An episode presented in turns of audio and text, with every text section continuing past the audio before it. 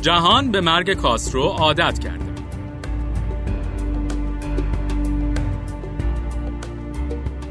مرگ فیدل کاسترو در موقعیت نمادینی رخ داده. روزگاری دولت ایالات متحده ترور کاسترو رو به عنوان راه حل بیولوژیک مسائل کارائیب دنبال می‌کرد. از غذا گویا مرگ اون بعد از دوره طولانی بیماریش هم نمادی از مرگ تدریجی چپ و آرمانهای انقلابی سوسیالیسمه.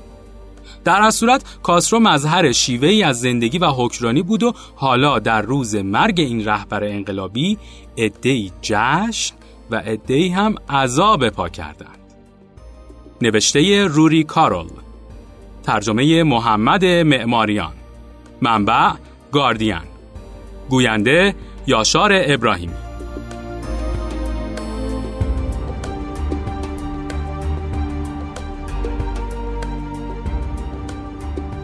بنا به اعلام تلویزیون دولتی کوبا فیدل کاسترو در 90 سالگی جان سپرد و به این ترتیب مهر خاتمه بر فصلی از تاریخ این کشور و آمریکای لاتین خورد این نماد انقلابی و یکی از مشهورترین و جنجالیترین رهبران دنیا از بیشمار سوء قصد ایالات متحده و اعلامیه های فوت زود هنگام جان سالم به در برد. اما بالاخره پس از مبارزه طولانی مدت با بیماری تسلیم مرگ شد. به خاطر سن و وضع سلامت رئیس جمهور سابق مدتها بود که انتظار صدور این اعلامیه می‌رفت. با این حال خبر فوت او شکه کننده بود.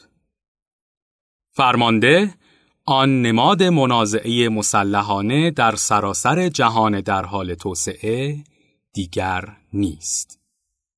دوستان و دشمنان مدتها بود که حول و اشتیاق این خبر را داشتند. راول برادر کوچیک کاسترو که در سال 2006 رئیس جمهور کوبا شد خبر فوت رهبر رو در تلویزیون اعلام کرد. فرمانده کل قوای انقلاب کوبا ساعت ده و 29 دقیقه امشب درگذشت. او اونقدری عمری نکرد که در دسامبر 2014 شاهد مذاکره راول برای فتح باب روابط با باراک اوباما در خاتمه دوران ریاست جمهوریش باشه. در اون زمان واشنگتن و هاوانا اعلام کردند که برای اولین بار بعد از قطع روابط در سال 1961 قصد از سرگیری روابط دیپلماتیک رو دارند.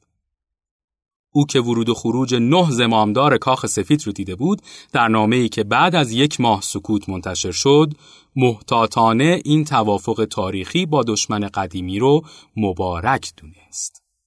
اوج بهبود روابط زمانی بود که اوباما اوایل سال جاری میلادی از این جزیره دیدار کرد. کاسترو با اوباما ملاقات نکرد.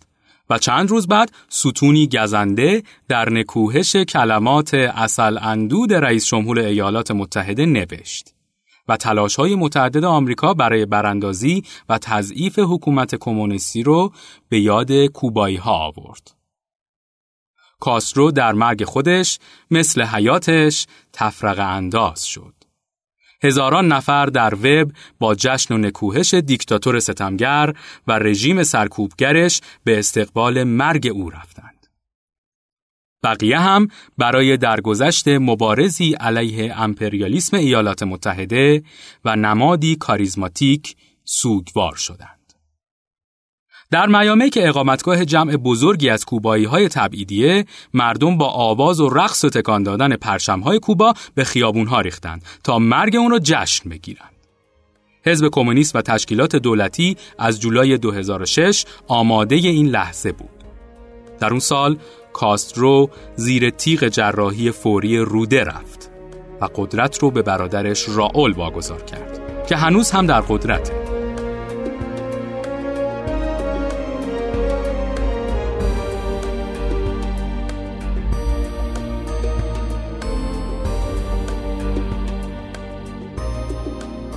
فیدل هر از گاهی برای گرندما روزنامه حزبشون ستونی می نوشت. چند باری هم در محافل عمومی ظاهر شد که آخرین دفعه اون در کنگره حزب کمونیسم در سال 2016 بود. ولی جز این موارد جای دیگه ای دیده نمی‌شد. با وجود واکنش های مختلف به مرگ او همه با یک نکته موافقند. اثر این چهره فوقالعاده بر صفحه تاریخ ماندگار شد. بیش از نیم قرن قبل ارتش چریک های ریشدار او دیکتاتوری فاسد فولخنسیو باتیستا رو برانداخت و حکومتی کمونیستی روی کار آورد که ایالات متحده رو به چالش کشید و اون جزیره رو به یکی از میدانهای جنگ سرد تبدیل کرد.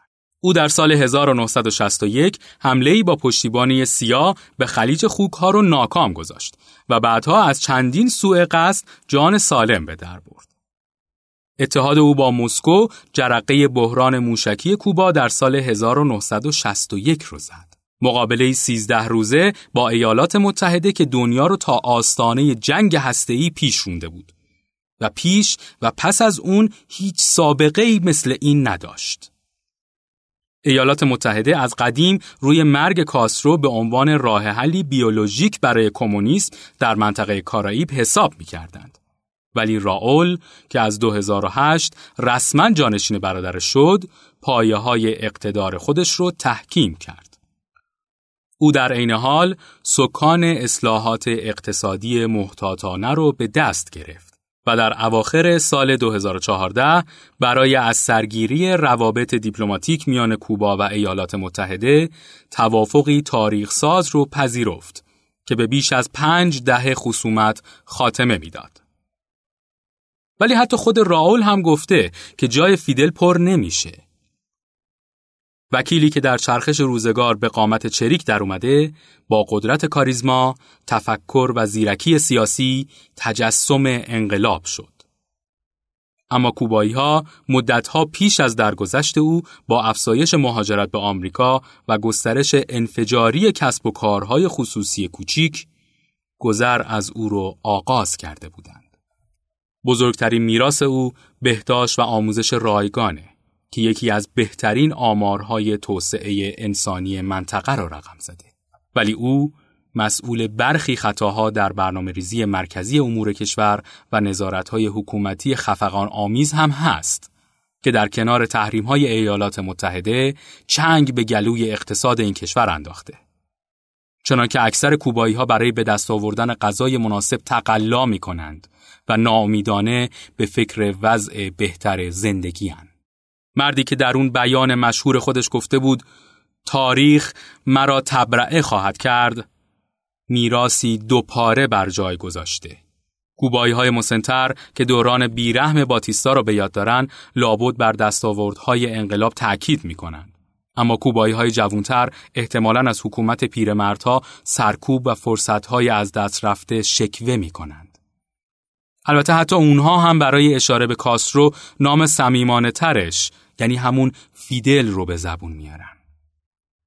از زمانی که از دید عموم کنار رفت حضورش شبهگونه بوده. هر از گاهی با همون گرم کنه مخصوصش ظاهر می‌شد تا مشوق ایمان به انقلاب باشه. دوران غیبت او خداحافظی طولانی مدتی بود که کوبایی ها رو به مرگ او عادت داد. انتظار میره تبعیدیان در فلوریدا جشن بگیرند. اونجا مرکز کوبایی های دور افتاده از خونه است که از سیطره حکومت کمونیستی گریختند. با خبرهای غلط قبل از مرگ کاسترو، جماعت خوشحال و پرچم به دست، کارناوالهای شادی به راه انداخته بودند. رهبران چپگرای آمریکای لاتین در مقابل سوگوار درگذشت چهره‌ای خواهند شد که کمتر نمادی کمونیستی و بیشتر نمادی ملیگرا از غرور و سرکشی علیه ابرقدرت مداخلگر در اون منطقه بود.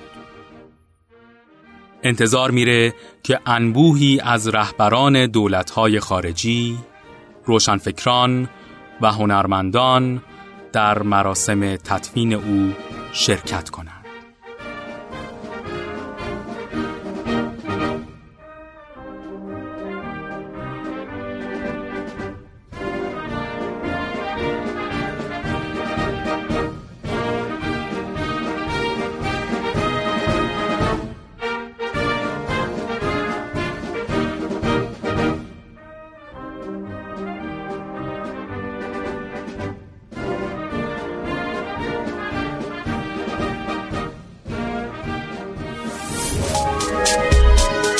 شنوتو سرویس اشتراک گذاری فایل های صوتی www.shenoto.com